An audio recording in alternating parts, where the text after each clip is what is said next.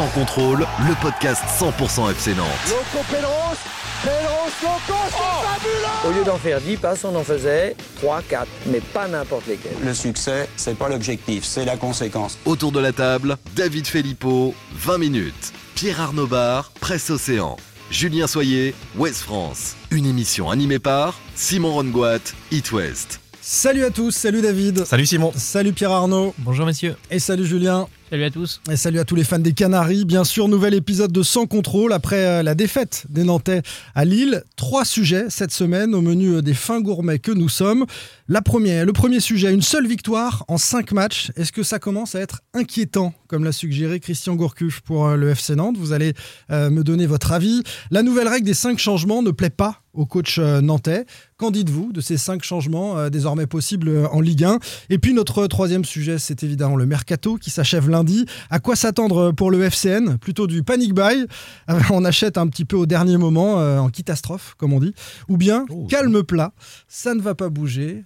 on va garder la même équipe et le FCN ne va pas être renforcé dans ces derniers instants du mercato. Voilà les deux possibilités que je vous propose aujourd'hui. Sans contrôle, épisode 5 de cette saison 2. Let's go. Sans contrôle. L'actu des Canaries a une touche de balle. Et cette première question, euh, inspirée de la conférence de presse d'après-match euh, du coach Christian Gourcuff, qui a employé ce mot inquiétant. Est-ce que pour vous, euh, ce parcours de début de saison des Nantais est inquiétant? Une seule victoire en cinq matchs? On a posé la question aux internautes, David. Oui. Effectivement, il y a eu cette phrase hein, de Gourcuff, c'est un peu inquiétant, il a dit après la défaite de Lille à Lille. Êtes-vous, vous aussi, inquiet pour cette saison? Voilà la question qu'on a posée sur le compte Twitter de Podcast FC Nantes. Alors non, pas du tout 11%. oui, inquiet pour le maintien 29%. Et oui, parce que ça va nous faire une saison terne à, vivre. 60%. Donc, une grande majorité nous dit ça va être une saison terne, mais il n'y a pas de risque pour le maintien du FC 90% oui sont, sont inquiets, mais pas globalement. Ouais, globalement. Il y a juste 30% inquiets pour le maintien. Allez, on va faire un petit tour des votes. Euh, Julien, est-ce que tu es inquiet pour le maintien? Est-ce que la saison va être terne ou, euh, on a encore beaucoup de belles choses à voir finalement et on ne s'inquiète pas? Euh, Inquiet pour le maintien, non. Euh, la saison va être terne. En fait, c'est ce qu'il disait. On, a fait, il était inquiet parce que ils ont fait un match correct, mais ils, ont, ils ont perdu de 0 selon les propos exacts de, Christian Ça peut inquiéter. Donc ça peut inquiéter parce qu'en fait, c'est surtout cette, cette difficulté à se créer des occasions et à déstabiliser les blocs adverses parce que ça, euh, c'est, ça arrive que trop rarement et on a le sentiment qu'une fois que le FC Nantes, alors c'est vrai que Saint-Etienne me fait mentir là-dessus, mais on a quand même le sentiment que le FC Nantes, une fois qu'il est mené au score, c'est compliqué pour lui de renverser une situation. Bah, Saint-Etienne, oui, il y a quand même le cas de Saint-Etienne. C'est ce oui, c'est ce que je disais, mais ça, me fait mentir. Mais c'était une semaine avant. Voilà. mais, mais euh, c'est vrai qu'on a, on a cette, cette difficulté à se dire bah, le FC Nantes peut faire mal euh, à l'adversaire. Alors pour aller dans ton sens, Julien, euh, nombreux commentaires ont été déposés hein, sous euh, le poste de podcast FC Nantes. Locked nous dit la saison va être longue, on ne trouve pas une motivation et une envie dans cette équipe, et ça rejoint un petit peu ce que tu sens. Alors Saint-Étienne te fait mentir, mais il y a un contexte particulier d'une équipe de Stéphanoise qui a joué deux fois sur la dernière semaine, qui est fatiguée, c'est la fin de match et Nantes. Mais est-ce que ça manque peut-être un peu de de, patron capable d'haranguer, de donner cette envie, de, d'emporter, d'entraîner cette, équipe-là Est-ce que tu, es sur ce créneau euh, Ce que nous dit Locked la motivation et l'envie, on la sent pas? Alors non, ça manque pas de patron, je pense pas, parce que par exemple Nicolas Palois, euh, dans son rôle de capitaine, essaye quand même euh, et, secoue un peu ses joueurs pour son équipe pour, pour donner de la, de la vie. Moi, de patron offensif, mais, parce que c'est derrière, je trouve. peut-être peu, mais, je trouve que ça, ça, manque un peu de folie en fait, mais de folie dans le jeu, Moi, de folie, de folie euh, technique, de folie tactique, de on, on s'emballe pas. Il y, a, le côté peut-être un peu, un peu scolaire qu'on a pu retrouver l'année dernière chez, chez ce FC Nantes, c'est que on a l'impression que ça joue bien, ça fait des beaux mouvements, mais euh, c'est toujours le problème dès qu'on arrive dans les 30 derniers mètres, dans les, dans les surfaces un peu de vérité, là, ça, ça bouge pas assez en fait. C'est que. On, a fait la réflexion, euh, et c'est Chirivella qui inspire un peu ça, euh, euh, qu'il était un peu trop scolaire, ce que tu nous dis. c'est propre, c'est assez latéral, ça ronronne. C'est que ça joue. moi, je trouve, moi, je trouve qu'on voit des mouvements un peu d'entraînement quoi c'est on redouble de passe et puis hop on part sur le côté mais il n'y a pas la, la, passe qui casse les lignes la, le mouvement qui, prend vraiment à, défaut la, défense adverse. Je trouve qu'il manque un peu ce côté-là et ça donne ce côté, un peu comme dit Julien, ce manque un petit peu de, de folie et de, de caractère, de, Bah. de manière d'emballer un match. Tu votes quoi alors, Pape? Tu votes inquiet pour le maintien, saison terne, ou alors on s'inquiète pas? Bah, on peut s'inquiéter pour le maintien, il est un peu tôt encore. Je vois plutôt le côté ouais, saison terne pour l'instant, parce que j'ai un peu euh, l'impression que ce début de saison ressemble un peu au, aux fins de saison du FC Nantes de ces dernières années, quand en fait, euh, jusque-là, Nantes a ces dernières années a plutôt eu l'habitude de bien débuter et faire une euh, deuxième partie de saison plus difficile. Et là, on a l'impression que ça part déjà sur la, sur deuxième phase un peu. euh, Ouais, mais rien n'assure que la quoi. deuxième sera inversement euh, Exactement, c'est ça qui extraordinaire. Donc c'est pas terrible quand même comme départ, David. Moi, je pense que ce ronronnement, il est dû à, à la faillite de, de certaines individualités qui, justement, sont censées apporter de la folie. Alors qui? Moses Simon, pas Ouais. du tout revenu à son, à son meilleur niveau euh, cette saison. Alors, oui, il a marqué contre Saint-Etienne. Oui, on, a dit match déclic. euh, bon, à. Lille, ça n'a pas euh, été Ça n'a pas vraiment été le cas. Vous allez dire que je m'acharne, mais Blas, on sait qu'il a du talent, mais franchement, euh, il, est, il est nonchalant. Enfin voilà, moi je trouve que pour l'instant, il n'apporte pas ce qu'il devrait apporter. Coco est un peu décevant. En même temps, il y a un an, il se blessait à Lille. Ouais. Il faut qu'il revienne à, à son Non, niveau c'est pas physique. Marcus Coco qui revient de blessure de porter l'équipe. Voilà, hein. donc c'est un peu compliqué. Les joueurs offensifs, ça manque. Donc, mais est-ce que, est-ce que il y a que un- Colomoni finalement qui Est-ce- apportait en première période surtout un peu de cette folie Tu- capable d'éliminer Tu, en tu, tu- tu parles de Colomani, mais c'est vrai que moi je trouve ça intéressant parce qu'on sent que le, le gamin, je fais vieux maintenant à dire ça, mais euh, qu'il a de l'envie. De, euh, voilà, il fait des appels, il essaie de jouer en profondeur. Est-ce que c'est une question Voilà, c'est une, une vraie question, c'est pas une analyse, mais est-ce que c'est euh, Simon le, le problème euh, ou Blas ou Coco, ou est-ce que c'est toute l'animation qu'il y a autour? Parce qu'on a, Mais- est-ce que on la même attend aujourd'hui à. Nantes Est-ce qu'on attend aujourd'hui à Nantes d'un joueur euh, qu'un joueur fasse la différence C'est la même, c'est la même. non, non, non, c'est- il faut une animation. C'est pas du tout la même animation. c'est le même 4-4-2. système. Ah, c'est le même mais c'est- système. c'est Mais le même pas. enfin, ce sont pas les mêmes joueurs qui portent. Euh, Chirivella était pas là l'année Ah, dernière. Marcus Coco était pas là l'année dernière. Colomani était pas là. Enfin voilà, le système. Non mais Simon. Simon, il, est, je parlais Eh ben- d'une faillite euh, individuelle. Simon jouait bien très souvent côté gauche dans un 4-2-3 ou 4-4-2 euh, euh, à la Gourcuff. Euh, voilà, donc c'est bien. Je parle Moi de j'ai faillite. plus l'impression de, moi j'ai plus vraiment le- la sensation d'un souci d'animation. Oui, Ah, vraiment, c'est le côté euh, vraiment scolaire. Là, je reviens Et- sur Chirivella Est-ce que c'est pas quelque part le, le travers J'aime bien ce coach Christian Gourcuff, mais est-ce que c'est pas finalement le travers de vouloir absolument jouer, produire du jeu, redoubler les passes et au bout d'un moment de pas avoir un jeu un peu plus direct Parce que on a l'impression que pour arriver au but adverse, il faut redoubler les passes euh, et créer des décalages, mais pour créer des décalages, il faut de la vitesse, il faut du mouvement, il faut des, des dédoublements avec les latéraux. On l'a vu un petit peu avec Fabio, je trouve qu'il fait plutôt un bon match à, à Lille, qui s'est porté vers l'avant. Mais il faut qu'on ait des latéraux comme ça qui apportent des solutions, des milieux de terrain qui se projettent un peu vers l'avant, qui apportent des solutions. Euh, Louza, par exemple, c'est un très bon joueur de, de ballon, mais je ne l'ai pas trop vu aux avant-postes parce qu'il est, il est un peu derrière. J'ai l'impression qu'il n'y a peut-être pas de dépassement de fonction. C'est plus et que- ça aussi. Ah, Louza était face à un milieu de terrain. euh, oui, oui, non, mais qui est quand et même puis voilà, costaud. faut, faut aussi dire que Lille, c'est Voilà. c'est quand même une bonne équipe, que Saint-Etienne, c'est pas une mauvaise équipe. euh. Bon, enfin, je pense, on va Mais dire ça tous les en termes week-ends. d'animation, Nice, on pour va aussi rejoindre dire ce ça. que disait euh, Pav, c'est euh, le- l'animation. Ce qui m'a marqué, moi, c'est les deux décalages que fait, enfin les deux différences que fait euh, Randall en première période, Randall Clomioni. Et euh, le premier centre, il est pour personne. En fait, on a l'impression que dans cette situation-là, euh, il n'y a, il y a- il y a pas eu de, de, de schéma travaillé. Alors, je ne me permettrai jamais de dire ça parce que je ne suis mais pas aux on- entraînements. Tu viens de le dire quand même. Mais Si ce, que je veux dire, c'est que je ne sais pas s'il y a suffisamment d'automatisme ou de folie. Ou de la- dépassement de fonction, de de, folie, fonction, avec des voilà. joueurs qui sont capables Dans- est-ce euh, dans, la, aussi, dernière, euh, dans les, dans les 10-15 derniers mètres. Quoi. Mais Parce est-ce qu'il n'y a pas aussi un petit peu d'inquiétude Parce que le problème, tu sais bien, euh, enfin vous savez bien qu'une équipe de foot, c'est ça aussi, c'est quand tu commences à enchaîner les mauvais résultats, tu, Mm. Tu, tu prends des buts euh, quand même pas mal dans les cinq premières minutes. Euh, là, à Lille, tu les prends à- avant, à la fin de chaque période. Et, et quelque part, est-ce que ça te crispe pas un peu aussi de te dire, euh, quand tu débutes le match à Lille en ayant fait les précédents résultats, bah, moi j'ai eu la sensation de voir une équipe qui voulait surtout ne pas perdre et, et rester déjà bien solide derrière et puis on voit devant ce que ça donne. Mais c'est pas comme ça que tu crées de la folie. Enfin, on, on a, en fait, on a un Nantes qui est ultra prévisible, moi j'ai l'impression. Un. Voilà, le 4-4-2 de Gourcuff, ça y est, tout le monde le Un lit parfaitement. Un peu à l'image de, de- du jeu aussi qui est extrêmement lisible de, de Moses Simon, qui lui aussi fait toujours un peu les mêmes, les mêmes gestes. Euh, Désolé, hein, je fais une fixation un Non, peu mais sur on lui, en a parlé la semaine dernière. a- on a- Moses Parce qu'on Simon, attend beaucoup plus de lui. c'est dans la tête. Ouais. Dès qu'il va retrouver la confiance, il va. Oui, c'est le principe des, joueurs offensifs. comme Mais c'est aussi Mais- la mais- difficulté mais- d'un joueur qui doit confirmer, parce que Moses Mm. Simon, on, a déjà parlé, on en a déjà parlé plusieurs fois ici, c'est que c'est un joueur qui a fait une excellente première saison à Nantes, mais aujourd'hui, euh, Moses Simon, il Le est club plus l'a acheté inconnu. 5 millions. Oui, les- mais les- les- 5 millions. il est plus inconnu ce joueur et les adversaires le connaissent aussi. On revient à la question de, de l'inquiétude, qui était la question euh, initiale. On va lire euh, quelques réflexions des internautes. EGR nous dit tant que les Kitas sont là, qu'importe les inquiétudes sportives, les vrais projets, ce sera après eux. Dobby nous dit j'ai mis inquiet sur le maintien. Je pense que le niveau de Nantes cette année se situe entre la 15e et la 18e place. Et puis euh, Sonny nous dit si on arrive à recruter le complément idéal à Randall Colomwani, on pourra avoir une bonne surprise en fin de saison. Le mercato, on en parle tout à l'heure. De la 15e à la 18e place, on va finir hein, sur l'inquiétude du, du maintien à ce sujet. Euh, est-ce qu'il est trop inquiet, notre ami euh, Dobby, ou est-ce qu'il a raison? Euh, Combien d'équipes finalement vous voyez finir derrière le FC Nantes? Moi, c'est un petit peu ça qui va me rassurer par rapport aux Canaries, c'est de voir Reims en difficulté, c'est de voir Dijon, Nîmes. Strasbourg Nîmes. en difficulté, Nîmes qui peinera peut-être. Il y, a- il y a la possibilité pour Nantes d'en mettre 4 ou 5 Bah, derrière. comme quand même. comme d'habitude, 14e.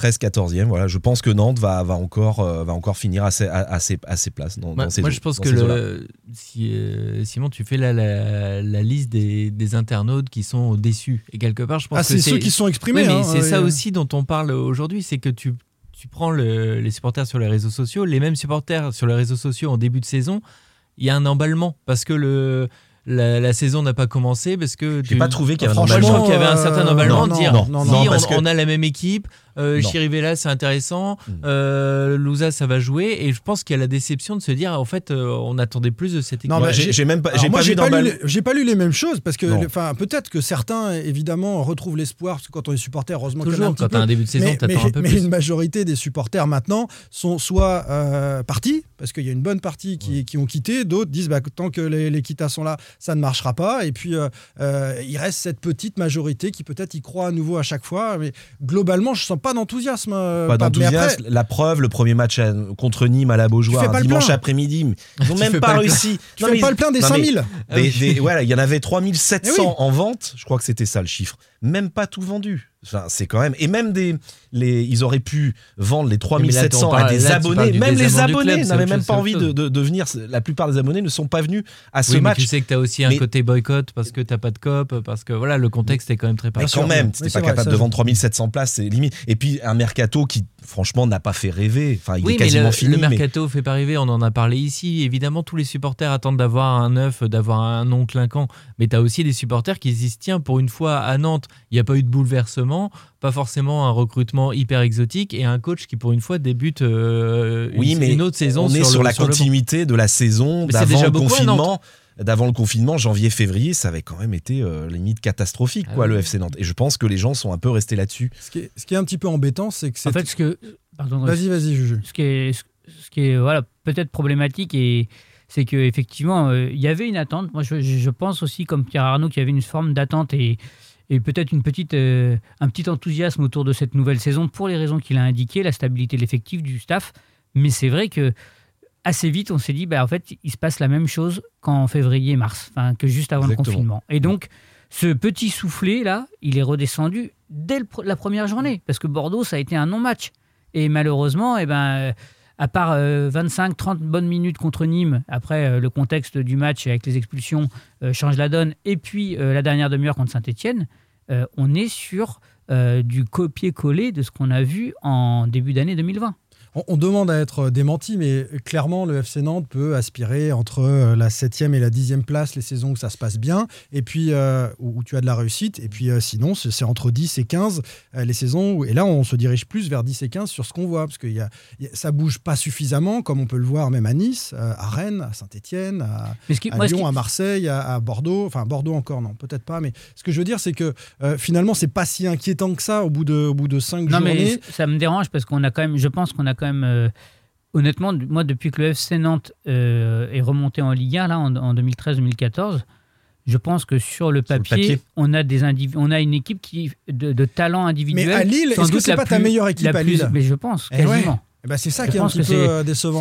C'est l'une, des meilleures formations, en tout cas des plus équilibrées, des Ouais. plus cohérentes. Et avec des joueurs de Euh, ballon avec à des tous joueurs les de ballon, avec des joueurs qui prennent la Avec des profondeur, Euh, voilà, des ailiers. Euh, là, il y a, enfin, y a- il y a une vraie, euh, il y a une vraie diversité de profils et il y a une vraie ligne offensive euh, cette, cette saison à Nantes. Donc il manque peut-être un. Mais il faut que les joueurs soient à leur niveau. C'est ça aussi. Oui, Moses Simon, Blas. euh, Blas, ouais, euh, Coco. Et puis qui jouent ensemble. C'est vrai.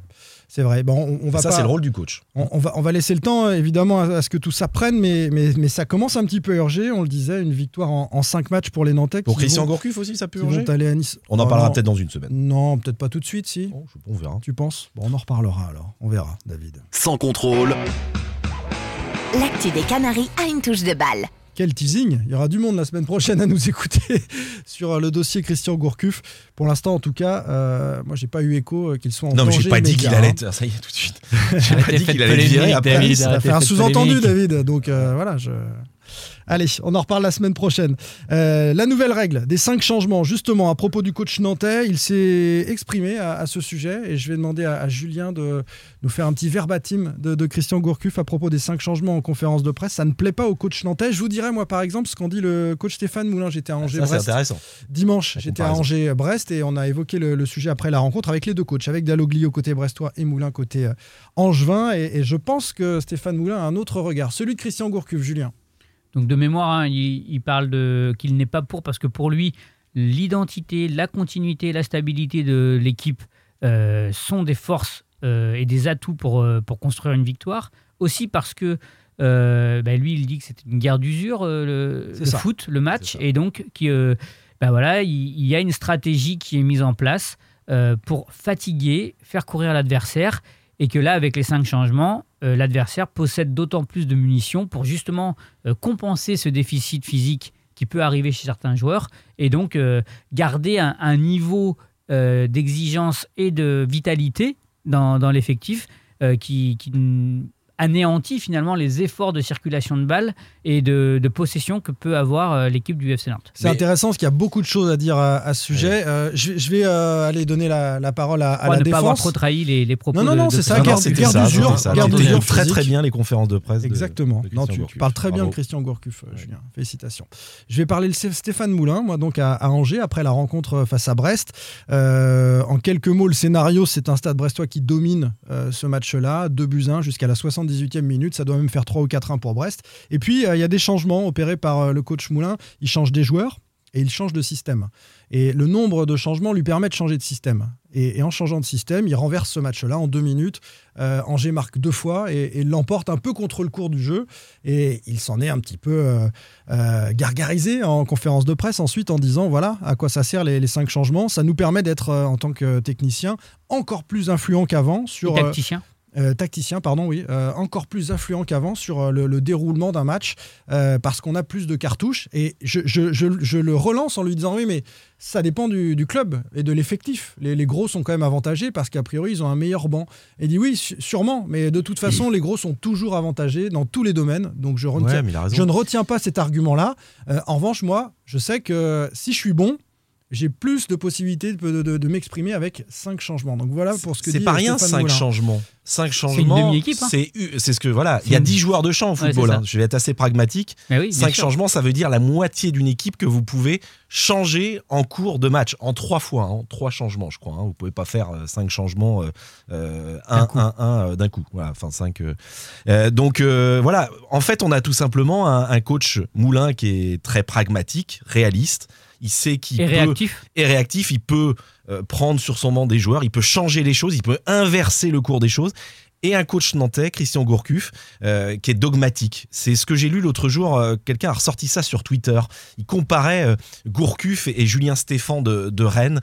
Euh, il disait que Stéphan était un, pragmatique et, et, Gourcuff un, dogmatique. J'ai l'impression que Christian Gourcuff, parfois, a du mal à, bah, finalement à évoluer, à vivre un peu avec son temps. Il est resté un peu dans le foot d'avant. Je, je, c'est pas une critique que je fais, mais, c'est un constat. Alors, ça se concrétise comment? Le 4-4-2, il n'en démord pas, donc il peut pas changer de système. Et changer de système, c'est parfois utiliser d'autres joueurs qui ont des profils différents et qui s'intégreront mieux dans le fameux 3-5-2 que tout le monde utilise, bloc bas, et puis je contre en ce moment en, en Ligue 1.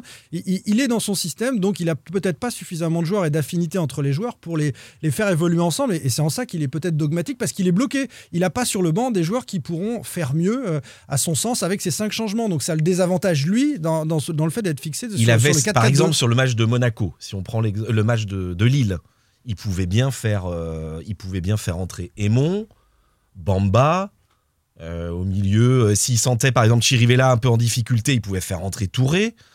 Il pouvait au moins faire trois changements d'un seul coup. Qu'est- Qu'est-ce que ça change à son équipe? Bamba côté droit, Aymon, euh, Aymon euh, à la place de, de Colomani, ou alors Colomani le met sur un côté et il sort, euh, il sort Simon ou Blas. Enfin, il y, a- il y a quand même moyen de faire des changements Alors, et d'apporter un peu de sang neuf. Dans les habitudes de Christian Gourcuff Oui, mais je- depuis toujours, ce sont les mêmes qui jouent pour euh, renforcer sans cesse, pour renforcer sans cesse les habitudes de jeu et que Dans le Chacun- Mais quand ça ne marche pas, quand c'est bloqué, il faut bien apporter, essayer d'apporter quelque déjà, chose. même, euh, enfin voilà, c- ces changements arrivent quand même tardivement. Il en fait, il en fait pas 5, mais il en fait 3 qui euh, finalement les deux derniers joueurs entrent quand le FC Nantes est mené 2-0 C'est prend le deuxième but Et le premier, il le fait à quand, quand? À la 62e. Il fait il change Marcus Coco euh, par Euh, euh, Bamba. Kader Bamba, un changement qui est assez répétitif aussi. ça c'est Finalement, il fait les intéressant. mêmes changements. Il a la même équipe et il fait globalement rentrer les mêmes joueurs sur les derniers matchs. Il fait rentrer Bamba, Aceto à la place ça. de Coco. Il fait rentrer Aymon quand Nantes est en difficulté pour apporter un petit peu de vent. Il change souvent. il fait rentrer un Abed ou un Touré au milieu de terrain pour renforcer un peu le milieu parce que les milieux de terrain, moi j'ai trouvé que les, les joueurs étaient aussi fatigués parce qu'il y a aussi des, Je des parlais de changements. Chirivella notamment. Des, des Ouais. changements ça, aussi de, Ouais, Oui, mais est-ce que- de rythme de- un peu, ouais, de normal. caisse quoi. Des, des Ça, joueurs ouais. qui courent, beaucoup. oui, mais les joueurs courent beaucoup aussi. Même Ouais. Louza, moi je l'ai vu sûr. épuisé, euh, Mhm. Louza. Mhm. euh, Sur, de sur- match. sur la question des changements, c'est intéressant parce que finalement à Nantes depuis plusieurs années, on, on connaît ça, des, des coachs qui n'utilisent pas euh, euh, beaucoup les changements euh, à la mi-temps ou euh, dans la première partie de match. Michel Derzakarian faisait très peu de changements. Je vais prendre ces deux coachs, Julien. Michel Derzakarian à Nantes et euh, Christian Gourcuff à Nantes, les deux derniers techniciens. Et on a eu cet échange euh, récemment, euh, tous les deux. On a regardé ce que faisait Michel Derzakarian. Tu as regardé ce que faisait Michel Derzakarian depuis qu'il est à Montpellier. Est-ce qu'il utilise ces cinq changements ou est-ce qu'il est, comme à sa période nantaise, à faire entrer un joueur à la 70e euh, sans, sans bouleverser son effectif? Réponse, Julien. On a vu qu'il il utilisait déjà davantage les. Enfin, il n'est pas arc-bouté sur une situation ou une autre. Ouais. ça peut aller de 3 à 5 en fonction de la situation du match. Et c'est vrai que ça lui offre aussi la possibilité, comme il l'avait déjà fait quelques fois à Nantes, euh, de, de changer parfois très tôt à la mi-temps, de- d'intervertir un joueur ou deux. C'était très Pour, rare à euh, Nantes, hein, il le c'est- faisait pas. hein. Ça arrivait, mais c'était rare. Et, euh, mais en tout cas, oui, il le fait. Enfin, il le fait. Là, sur les cinq le fait. premières journées, il a utilisé Les cinq changements. ces cinq changements, Ouais. ou en tout cas cette latitude d'aller de 3 à 5. Et, euh, Ouais. et c'est plutôt. euh, bah, voilà, c'est aussi un signe d'évolution de, de Michel par rapport. Enfin, d'évolution, en tout cas, de d'utilisation de, de la règle. Encore un mot à ajouter sur les cinq changements où on a fait le tour et on va voir si euh, Christian Gourcuff se saisit de, de cette Et moi, je, règle. me- je me souviens Non. juste quand même que des fois, on entendait les entraîneurs dire bah, de toute façon, là, il aurait fallu changer la moitié de l'équipe. Eh ben là, ils ont l'occasion de le faire. C'est vrai, fois, ça vrai. arrivait. Non, mais, non, mais On ces phrases-là euh, c'est ça. j'ai j'ai entendu le C'est terme arc-bouté. Ça sera un peu peut-être la conclusion. Je pense, connaissant un peu Christian Gourcuff, euh, il va rester arc-bouté là-dessus en disant non, non, moi cette règle de cinq changements, ça ne me convient idées, pas. il Il a ne ses idées. D'ailleurs, c'est tout à son honneur hein, d'avoir une vraie philosophie de jeu, Ouais, une des vraie vraies philosophie convictions. Et, Et voilà, c'est euh, tout à son honneur, mais je pense qu'il ne. Ça m'étonnerait qu'il utilise un jour les, les, les cinq changements. D'ailleurs, vu ce qu'il dit, Bah, non, il, il- le fera pas. fait, et c'est euh, l'un des rares en France, hein, il je pense. il hein. l'a fait Franchement, euh, sur Nîmes parce que les- la situation du match Oui, l'y a ça l'obligeait, l'obligeait à le Mais- faire. mais je- Ouais. après, il se pose aussi la question de savoir sur l'avenir aussi d'un d'un groupe, parce que comme tu disais, David, il aime euh, aussi s'appuyer sur un groupe restreint. Il a son équipe de, titulaires et euh, ses trois remplaçants en gros qui rentrent. Euh, quid des autres joueurs? Là, il risque de trouver le, temps long. Il n'y a plus de Coupe de la Ligue maintenant, donc euh, ça, risque d'être long aussi de maintenir les, les hommes en forme. Et on parlait tout à l'heure dans le premier thème des, de, de l'animation offensive et de prise de risque. Et voilà.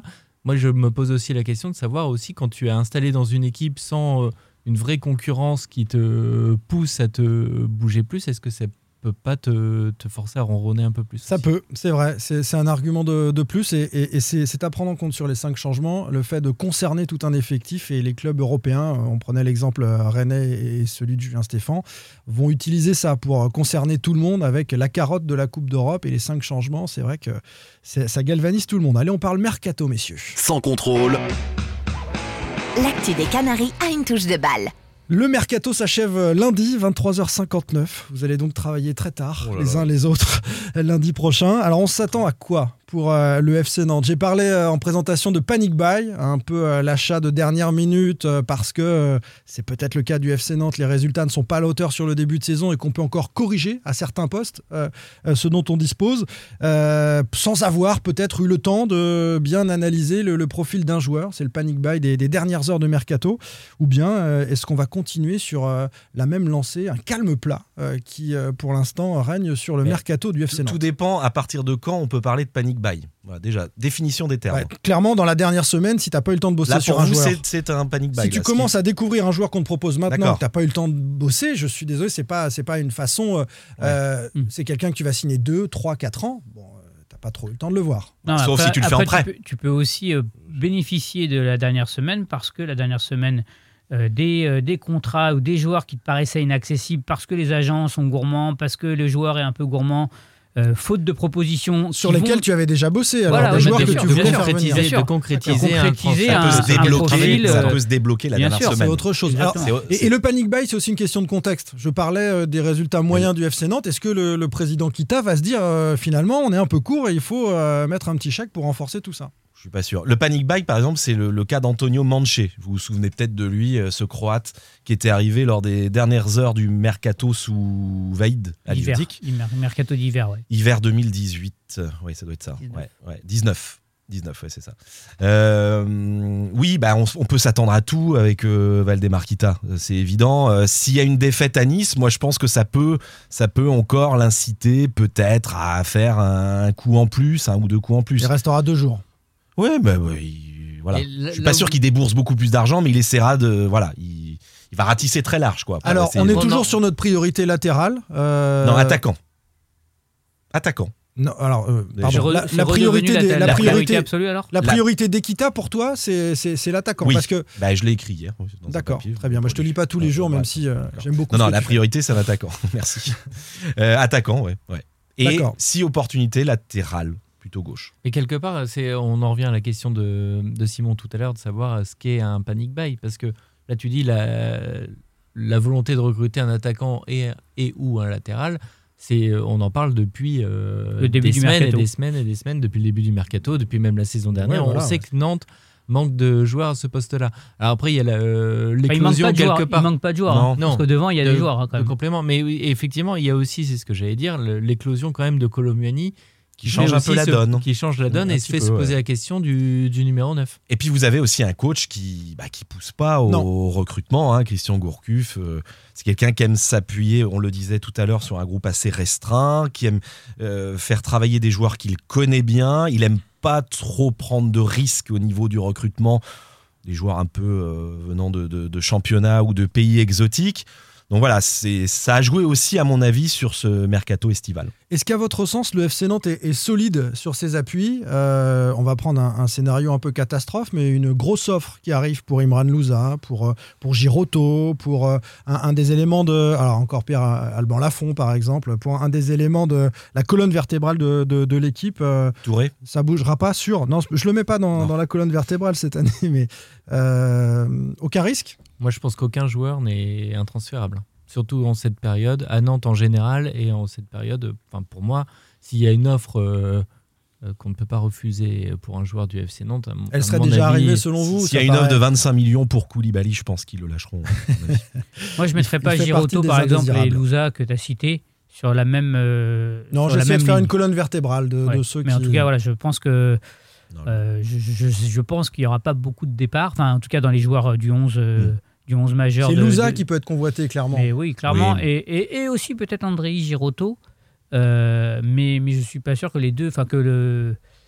La manière dont seront, seront traités les deux cas, si jamais il y avait des offres pour l'un ou pour l'autre, euh, serait euh, identique. Dans le cas de Giroto, Castelletto est arrivé, donc ça Ouais, peut mais être ça fait solution juste. de Si remplacement. vous avez Basila encore derrière, mais Basila, Voilà. il est en fin de Euh, contrat. et euh, Baptiste Mendy qui est capable de jouer stopper. ouais, oui, oui. Ah bah c'est sans Oui. doute. euh, oui, d'accord. Mais, euh, il joue un si- milieu de terrain, mais euh, Donc il y a il des, peut jouer stopper. il y a des possibilités en cas de départ de Giroto, euh, même si l'affinité Giroto-Palois, ça, ça, ça, ça se compense difficilement. Mais Louza, s'il part, il n'y a personne pour prendre ce poste-là avec ce profil-là.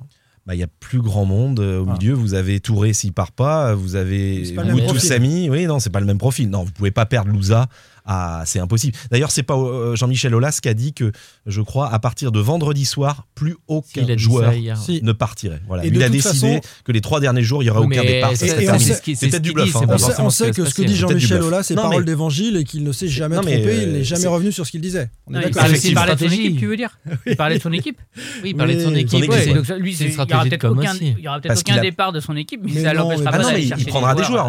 Oui, il prendra des joueurs. Mais s'il y avait un, go- il y aura pas un départ d'Awar, par exemple. Mais euh, si, mais moi je te mets soir. un billet que si. Eh ben, vas-y. Au-delà de vendredi soir, Awar, on va pas parler de l'OL ici, mais euh, bon, Awar, Rennes Adélaïde que convoite le Stade Rennais, ça sera peut-être Non, dimanche. mais, mais, mais Et si- parce que c'est vrai que le départ d'Aouar- mangera le septième chapeau de- depuis le début Le, de saison. le départ d'Awar, on peut se dire que Lyon peut être intéressé après par un joueur comme Louza. Donc ça pourrait Et- avoir des conséquences. C'est une info sur une hypothèse Non, non, c'est une hypothèse. Non, les gens commencent pas à dire. quand même euh, que là on parle de la situation. Nantes évidemment c'est le club qui nous intéresse mais des clubs qui peuvent être en panic buy comme euh, pour reprendre ta formule Simon il peut y en avoir après ce week-end euh, plein en- dans le championnat de France. Enfin des joueurs qui, qui perdent et à l'étranger des clubs qui perdent qui se rendent compte qu'il y a un manque et qui vont mettre un gros chèque pour euh, récupérer euh, un joueur euh, il peut y en avoir ailleurs oui. Donc pas de panique chez l'Equita, selon vous, euh, dans ces dernières heures du mercato, en dépit des résultats Non, un je crois peu pas qu'il soit paniqué. Non, franchement. euh, Nicolas nous dit pourquoi ne pas recruter Casery en attaque? Il est ouais, indésirable à vu ça Saint-Etienne. J'ai vu ça hier. Ouais, il est quand même un peu en fin très, de, très en bout cher, de hein, en course, en fin de hein. cycle, lui. Puis c'est très cher en salaire.